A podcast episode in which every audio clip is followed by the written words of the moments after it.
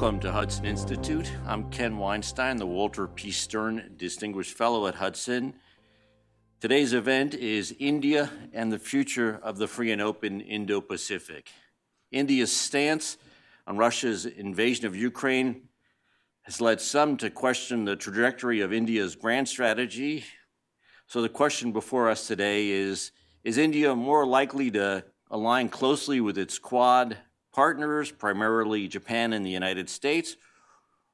Or is it more likely over time to become a third pole in international affairs, independent of both China and the United States? We're honored today to welcome a man who is an extraordinarily keen observer of international affairs, the Honorable Shigeru Kitamura, who is the former Secretary General of Japan's National Security Secretariat he will examine India's strategic directory, both in formal remarks and then in a conversation with me.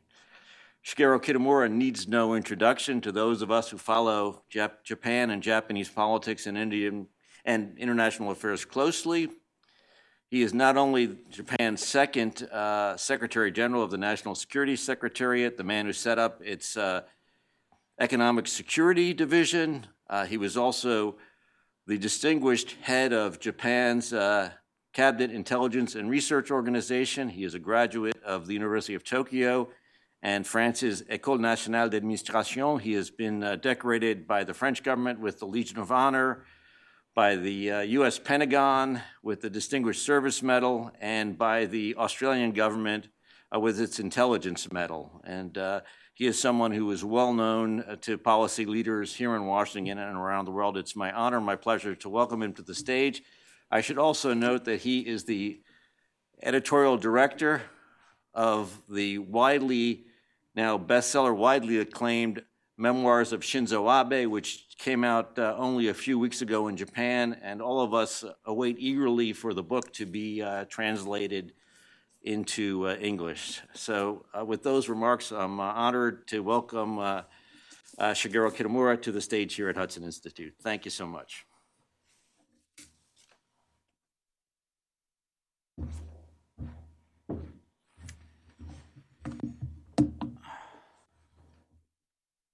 Thank you very much, Dr. Ken Weinstein. Uh, today's subject is India especially related to the free and open Indo-Pacific. Uh, first of all, I appreciate very much your introduction about the memoir of the former Prime Minister Abe. I was in charge of the editorial supervisor. In this book, we can listen to the candidate talk of the former Prime Minister about, about various issues, especially internal political issues and uh, free and open Indo-Pacific. I hope uh, this book will be translated in English and will be read by global population.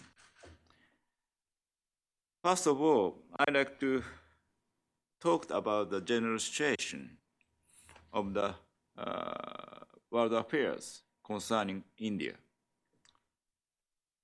The US China competition is a long running structural trend.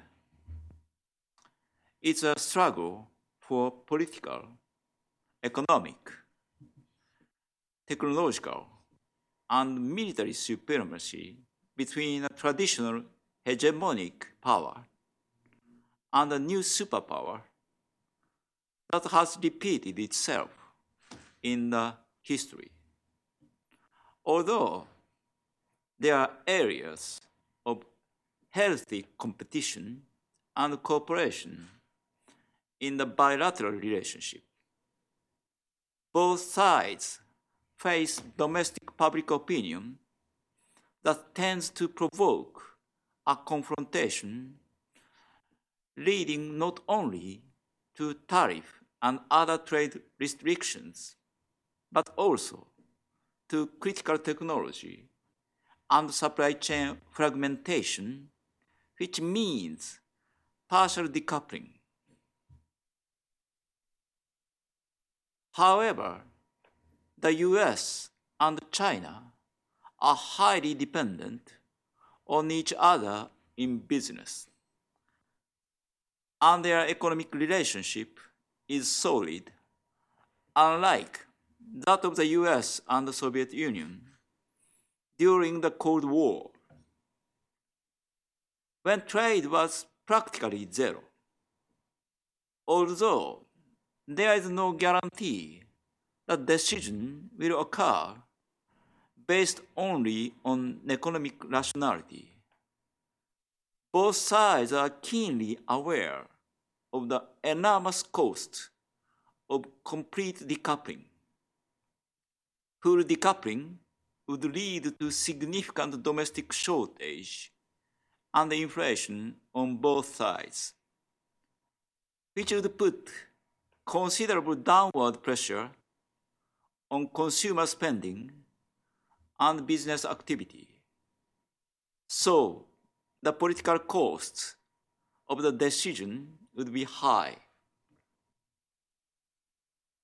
India, ASEAN, the Middle East, and other countries are growing in power due to their abundance of human and natural resources and sustained economic growth.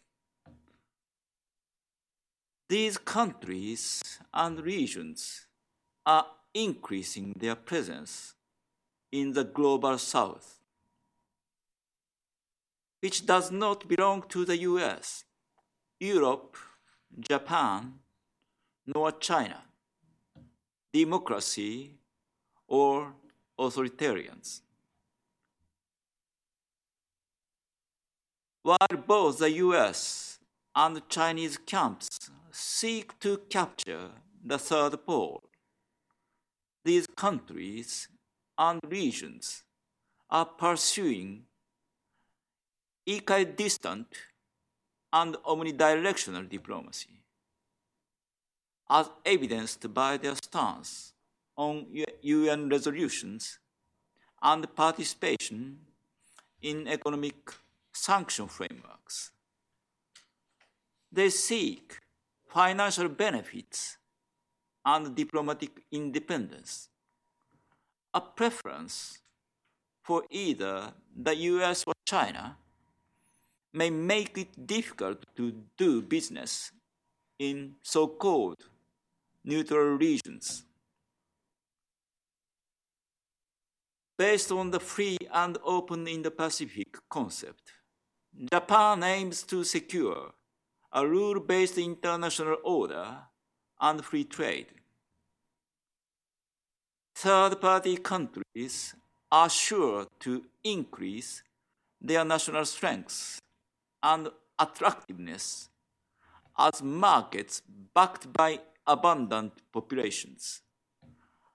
ASEAN in particular already has strong economic ties with the Japanese economy and business. Still, India, in particular, will become a more significant player because of its future growth potential.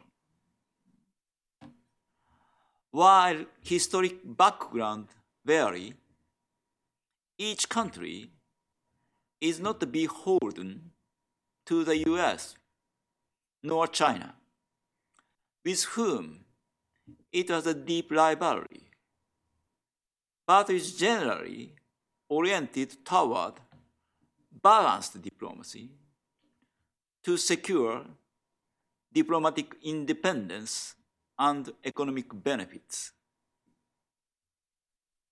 India has the most room for growth among the US, China, and India. It will surpass Germany and Japan to become the third largest economy by 2030.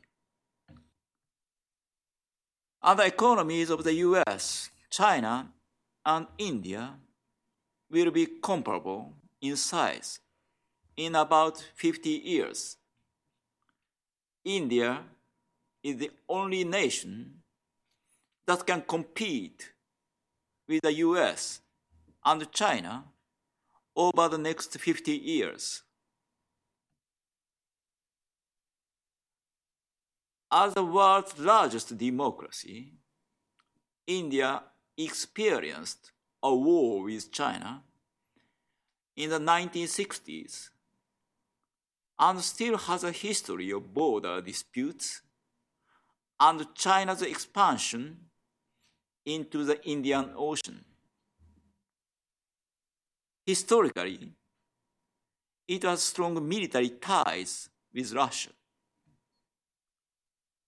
The Quad framework and the free and open Indo-Pacific partnership concept are shared by the four countries of Japan, the US, Australia, and India.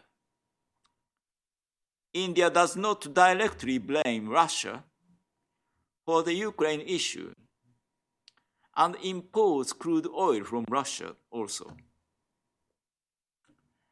India aims for international independence through economic pragmatism and all around diplomacy.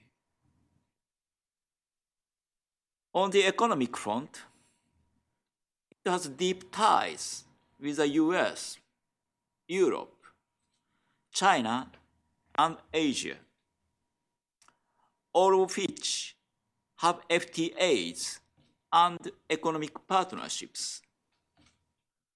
In international politics, for example, it's a core member of G20s. It's really a third pole alongside the US, Europe, Japan, and China. Thank you very much. Thank you for those uh, deeply uh, insightful remarks. It's uh, rare these days uh, in looking at international affairs that people talk in terms of 50 years from now. It's a reminder of uh, the founder of Hudson Institute, Herman Kahn, who always believed that uh, in order to get the contemporary picture correct, you needed to look at the big picture over the long term. And so it's, it's very helpful uh, to, uh, for your uh, for our analysis uh, and for the discussion moving forward. So I thank you. Uh, let me, let me begin by asking you about something you talked about in your remarks. You talked about first about the importance of domestic public opinion in both the United States and China um, driving the competition. And um, I, I, wonder, as, an, as, an, as someone who knows Washington well, who is an unquestioned, dedicated ally of the United States, uh, what you would tell our policymakers in terms of public opinion in the United States with regard to China. Do you, do you think, as you look at the, the policy debate over China in Washington, are you, are you concerned as an outside observer? Do you think the rhetoric is there's there's all sorts of discussion. Sometimes the rhetoric is considered by some too harsh. Sometimes the rhetoric is uh, criticized in various means. But uh, how how do you view things, and, and do you view them differently from a Japanese perspective? Uh, that description description in my remarks is the observation over the actual situation of both countries. Personally, I welcome the change of the public opinion of the United States. Especially, I welcomed the departure of the uh, engagement policy of the United States, especially in 2020. Mm-hmm. Uh, up to now, up to that moment, uh, I'm very anxious about some uh, public opinion of the United States. It was interesting because Shinzo Abe, over the years I knew him, he was much more skeptical of China than uh, our leaders here in Washington were. Uh, concerned about technological developments, concerned about Chinese investment in uh, Japan, Chinese investment in the United States, Chinese investment uh, more broadly. Uh, and, and, you know, then we saw here in the United States, particularly, it was right here at Hudson Institute when Vice President Pence offered his, uh, his, his speech uh, outlining a new vision for U.S. China relations in October of 2018 that things really started to change uh, quickly and, and, and then became much more aligned with Japan's, uh, the Japanese vision on China. But Japan has always had two sides to a vision on China, even under Prime Minister Abe. There was also an engagement strategy as well. I totally inclined uh, toward the policy taken by the former Prime Minister Abe. Uh, he saw the situation, especially in the East China Sea and South China Sea, was so precarious for him especially during the period of the land filling of Seven Shore. Uh, this occurred during the period of the tenure of the President uh, Obama. Yeah. At that moment, uh, Prime Minister Abe uh, showed his imagery intelligence to the, of course, President Obama and other uh, chief of the state of the European country. But uh, it was so difficult uh, for him to get the positive answer from the Western leaders. But uh, during uh, several years, the land for seven shores uh, were accomplished. In the garden of the White House, uh, President Xi promised that Seven Shore will not be militarized. But it's a total lie for the world, I think. Actually, the area inside Nine Shrine was totally militarized, and there is no deterrence and actually, it has become some kind of bastion, like the Okhotsk Sea of Russia. Yeah, it was, it was, it was interesting because Prime Minister Abe was usually very guarded in his public comments. I mean, the memoir, which we all await for in English, uh, being an exception because there were interviews he did uh, where he, he, spoke his mind on critical issues, but he, in the last major interview he did with The Economist, he talked about the fact that it was President Obama's retreat from U.S. global leadership that, in part, led him to pursue a much more active, both military and diplomatic agenda. And this issue of the militarization of the artificial islands were, were at the center of, of his uh, of the change in Japanese policy. Uh, I think it's totally right, I think. And uh, uh, he tried to do that. But uh, finally, after the change of the US policy, his persuasion was finally successful. Yeah.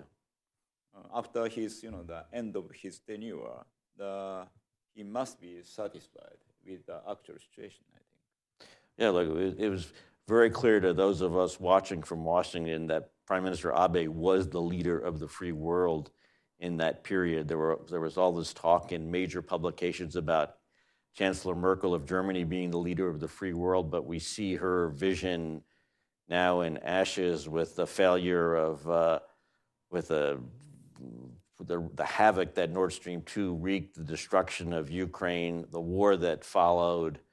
Um, and whereas Prime Minister Abe's vision of the free and open Indo Pacific being adopted by uh, the United States, being adopted by Australia, increasingly being adopted by, uh, well, adopted by Great Britain, adopted by Germany, adopted by the European Union. Uh, and it is, it is a vision that has really uh, come to the fore. And also the vision he had, which he took from his grandfather, of uh, uh, this closer, the closer ties to, uh, to India in particular. And the, the India case, as, as you note, presents uh, some, some challenges. India is both the chair of the G20, but is all hosting the, host, hosting the G20 this year. Japan is hosting the G7. Uh, at the G20, uh, we saw the presence of uh, Foreign Minister Lavrov, who was also also took part in the Raisina dialogue that the India Foreign Ministry holds. Uh, and then we're also seeing India is going to host the uh, Shanghai uh, Cooperation Organization, which includes both Russia and China. And you mentioned India continues to buy oil from Russia and continues to maintain uh, its uh, its multifold foreign policy of uh, engagement in the Quad, obviously, engagement with the Russians, lesser engagement with the Chinese, arguably. Um,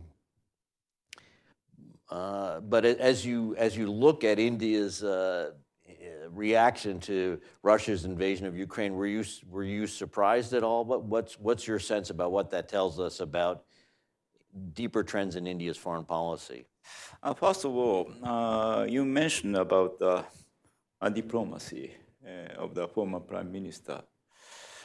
Uh, actually, the prime minister Kishida promised to increase the military expenditure uh, considerably, and it was welcomed by the U.S. government. Maybe it he is seeking for the 2% for the GDP. In considering actual surrounding uh, situation, uh, it's rational and it's good. Uh, however, during the tenure of the former Prime Minister Abe, uh, of course, he increased the military budget. But comparing with the uh, GDP, it's not easy to surpass the limit of the 1%. Therefore, I never asked him directly, but uh, he preferred to enhance the deterrence through the diplomacy uh, in seeking for the value of the democracy, rule of law, and uh, no use of the uh, coercion or changing the status quo. Therefore, he established multi-layered uh, international structure like Quad, like free and open Indo-Pacific, and the cross tie uh, with the US. From time to time, the former Prime Minister Abe is criticized as a hawkish politician. But in reality, he is, he is seeking for the uh, democratic value and to maintain the stable relationship with our neighbors, DPRK and China and Russia. This point is emphasized even in the uh, memoir of the prime minister. It's a first point. Second point, of course, we are rather irritated. No, no, we are a little bit irritated about the uh, standpoint of the India against the uh, Ukraine, Ukraine warfare. But uh, in thinking about its position seriously, it must be uh, rational decision making by Prime Minister Modi. Of course, as I mentioned in my speech, India participates in the Quad. But the national interest of India is not the containment of China. They are seeking for the, some hegemony in the South and the Western Asia, the number one in this region. But recently, this status was threatened by China.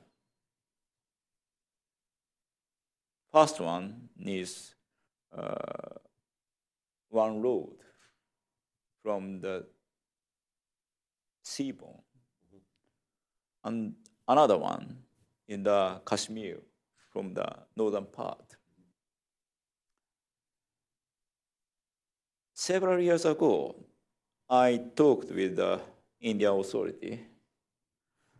They are not willing to participate in the Quad because they can understand the importance of this meaning.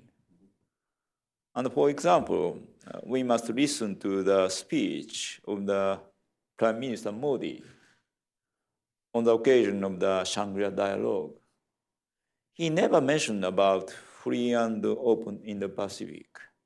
And rather, he underscored the independence of the uh, diplomacy of India, and he make much of the centrality of ASEAN. Some American colleagues said me he was disappointed. But uh, in this speech, Mr. Modi expressed the real intention of India. Despite the participation of Quad, India is seeking for its own interest. As I mentioned, Indians' military equipment is almost occupied by the Russian made. And uh, they import crude oil from Russia also. From the viewpoint of the national interest itself, it's natural they never support the resolution of the Western countries. But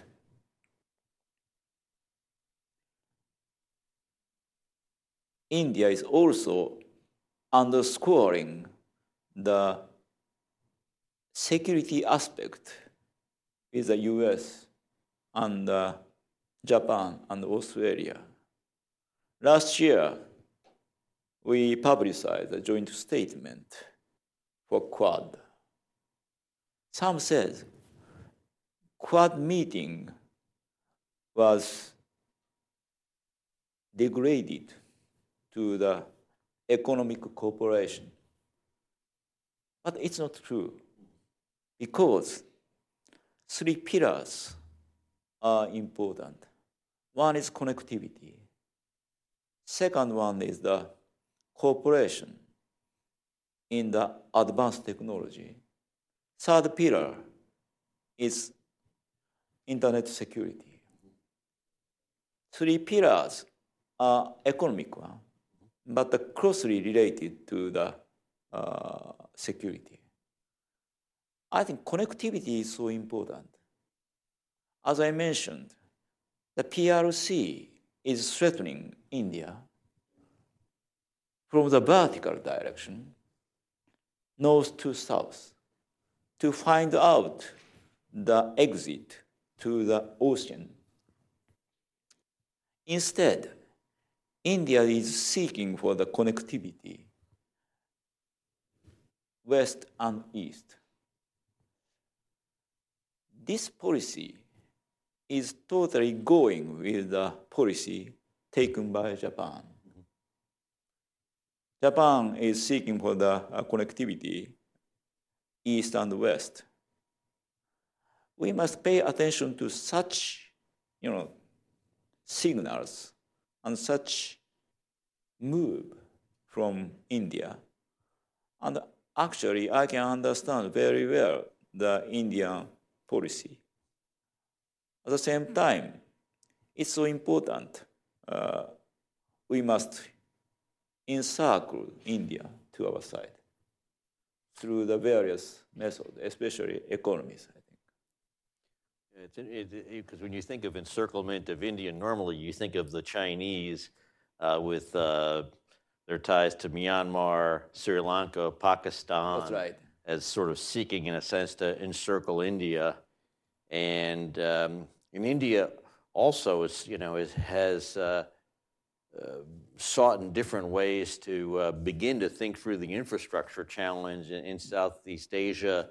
There's, there's talk of building this rail line from Ho Chi Minh City and Jakarta mm. to, uh, uh, to India as well to begin to challenge the Belt and Road mm. possibility. But uh, I, I, I, guess I, I, guess I have, I have, a couple of questions uh, uh, based on, on, on what you're saying. I'm, I'm, wondering, first of all, if you have a sense as you, you look at the, you know, obviously the concept of the free and open Indo Pacific varies even between the United States and Japan, the United States and Australia, Australia and Japan, let alone India, which has the most inclusive uh, and broadest sort of concept of, uh, uh, of the Indo Pacific geographically as well as uh, geopolitically.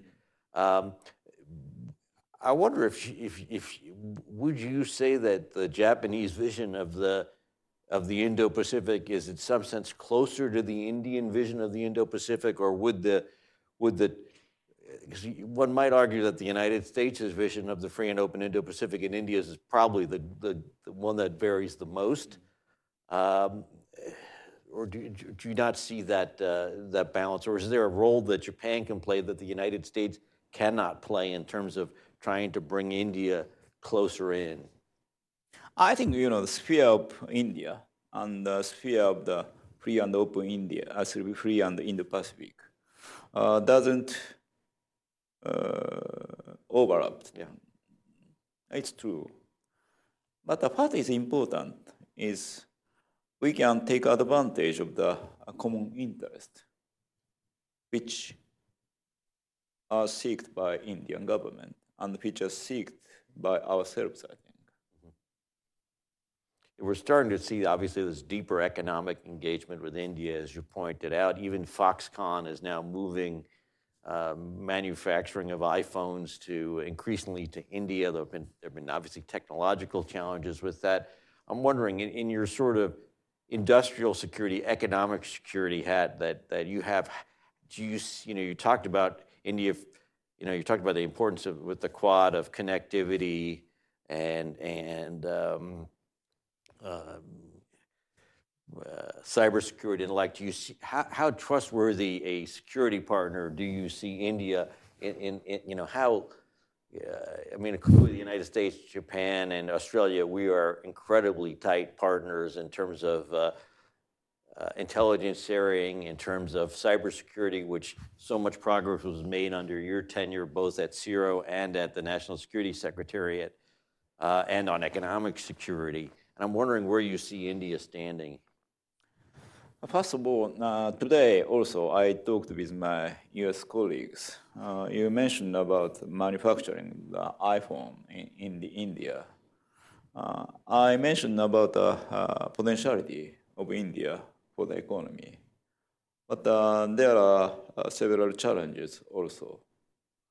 For example, there are some challenges stemming from the bureaucracy.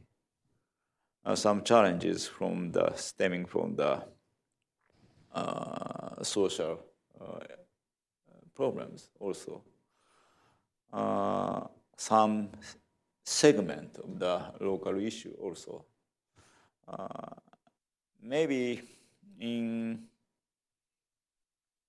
establishing the total cooperation, uh, India must overcome such kind of challenges also. But uh, in anyhow, we must uh, pay attention to the positive element of India. Of course, there are lots of things to do, and uh, but uh, personally, I like the uh, potentiality and the future of India. And uh, I'd like to pay attention to the biggest democratic country of the world. That's also a positive element of India, I think. And India is also going to become the biggest country in the world just in the, uh, next month, I think, is when it surpasses China in terms of its uh, population.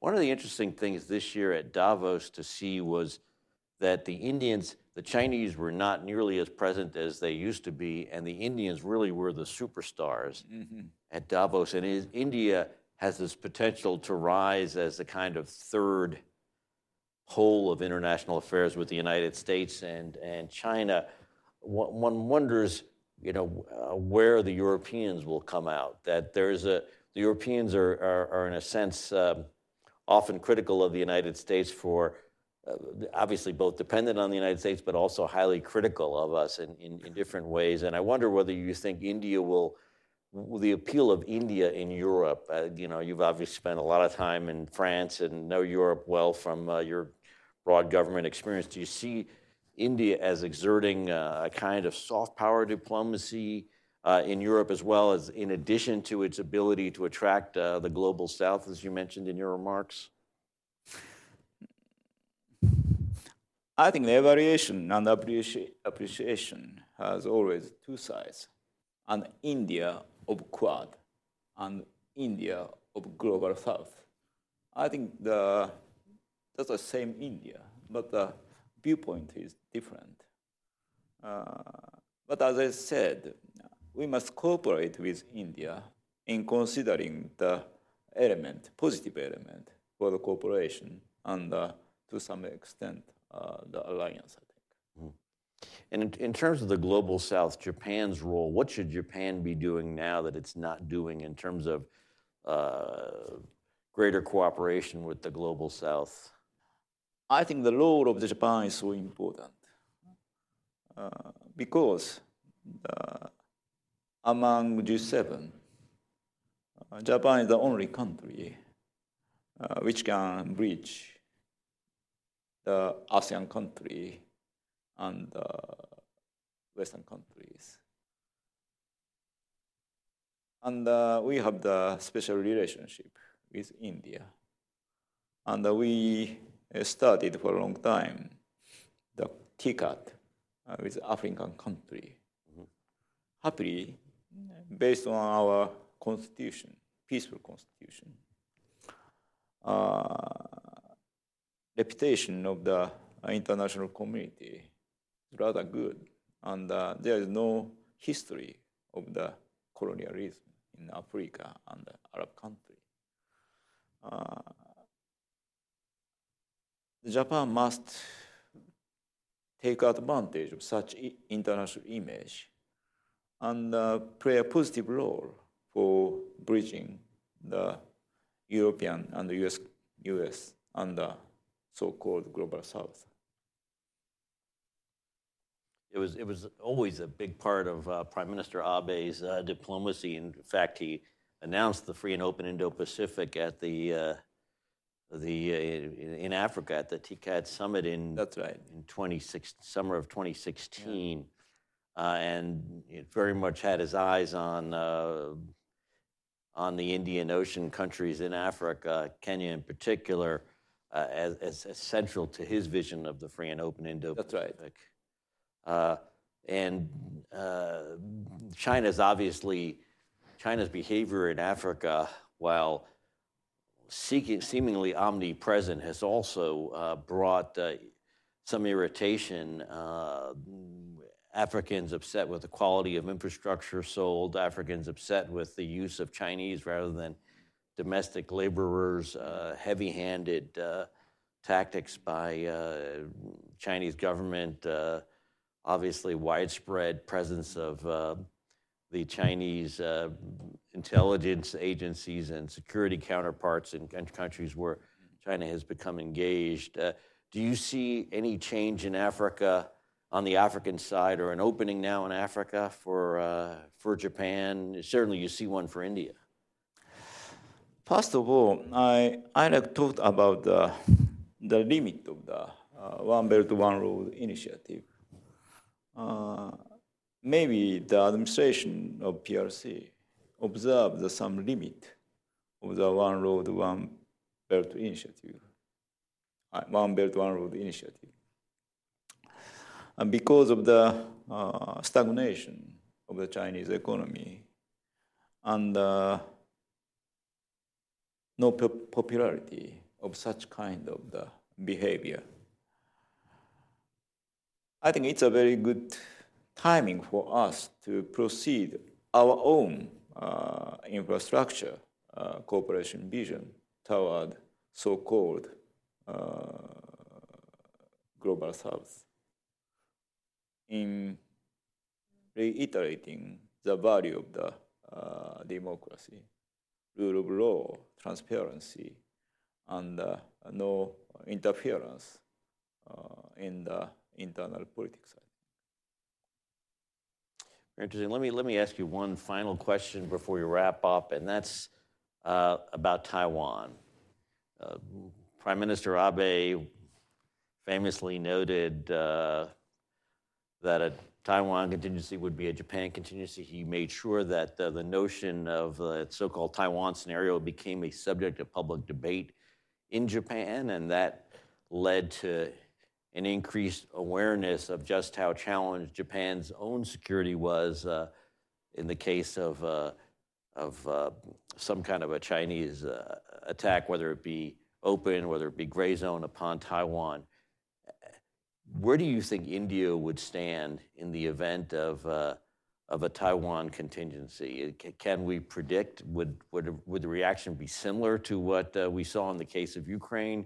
Would we, or would you expect a different uh, assessment from, uh, from uh, India's leaders? I'm sure the you know the Indian leaders, but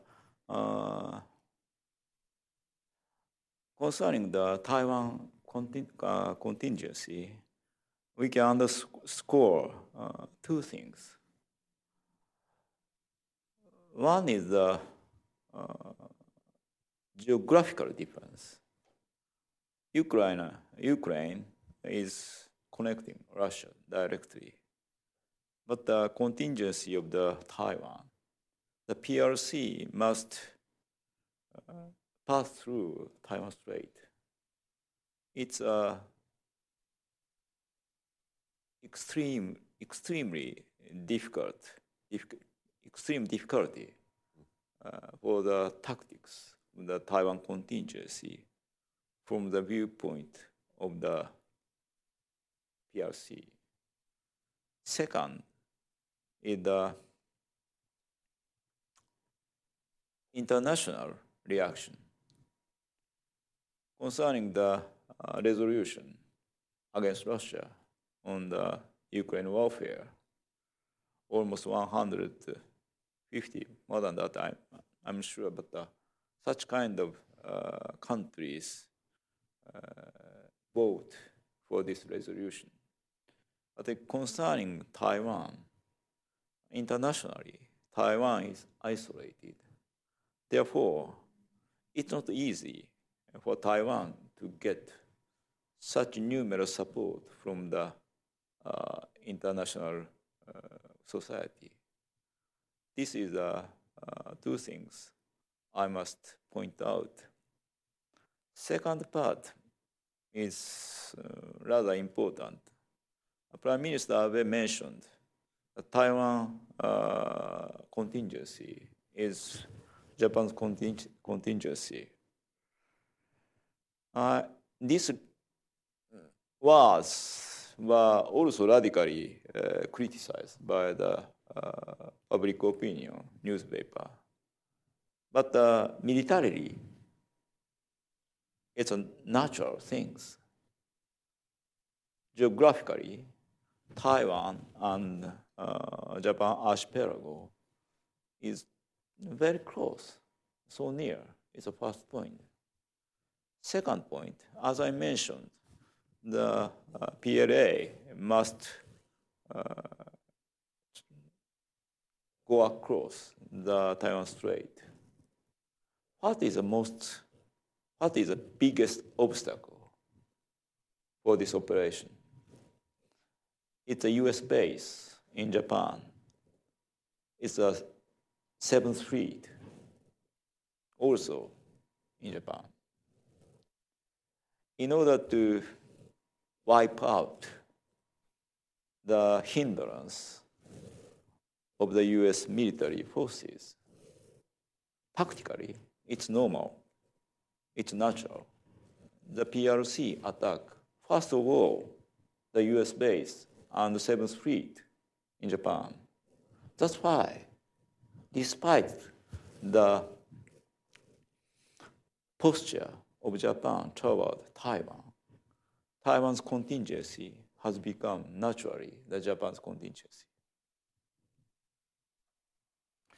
Well, thank you very much. This is, uh, I know I've learned a lot. This has been, uh, your insights are always uh, extraordinary, and we could see why Prime Minister Abe, why Prime Minister Suga, and many others uh, over many years have relied upon your advice in Japan and abroad. Just want to thank you, uh, Shigeru Kitamura, for being with us. Honored to have you with us. and Thank you very thank much. you for sharing your insights. Thank you very much. sir.